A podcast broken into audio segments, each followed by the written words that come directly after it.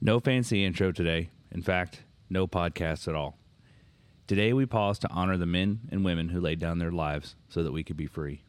Memorial Day, originally known as Decoration Day, originated in the years following the Civil War and became an official federal holiday in 1971.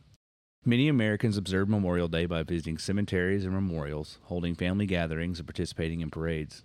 So today, cook wild game on the grill, spend too much time in the sun, and just enjoy being free with your friends and family because they gave their lives so that we could enjoy our freedom without worry.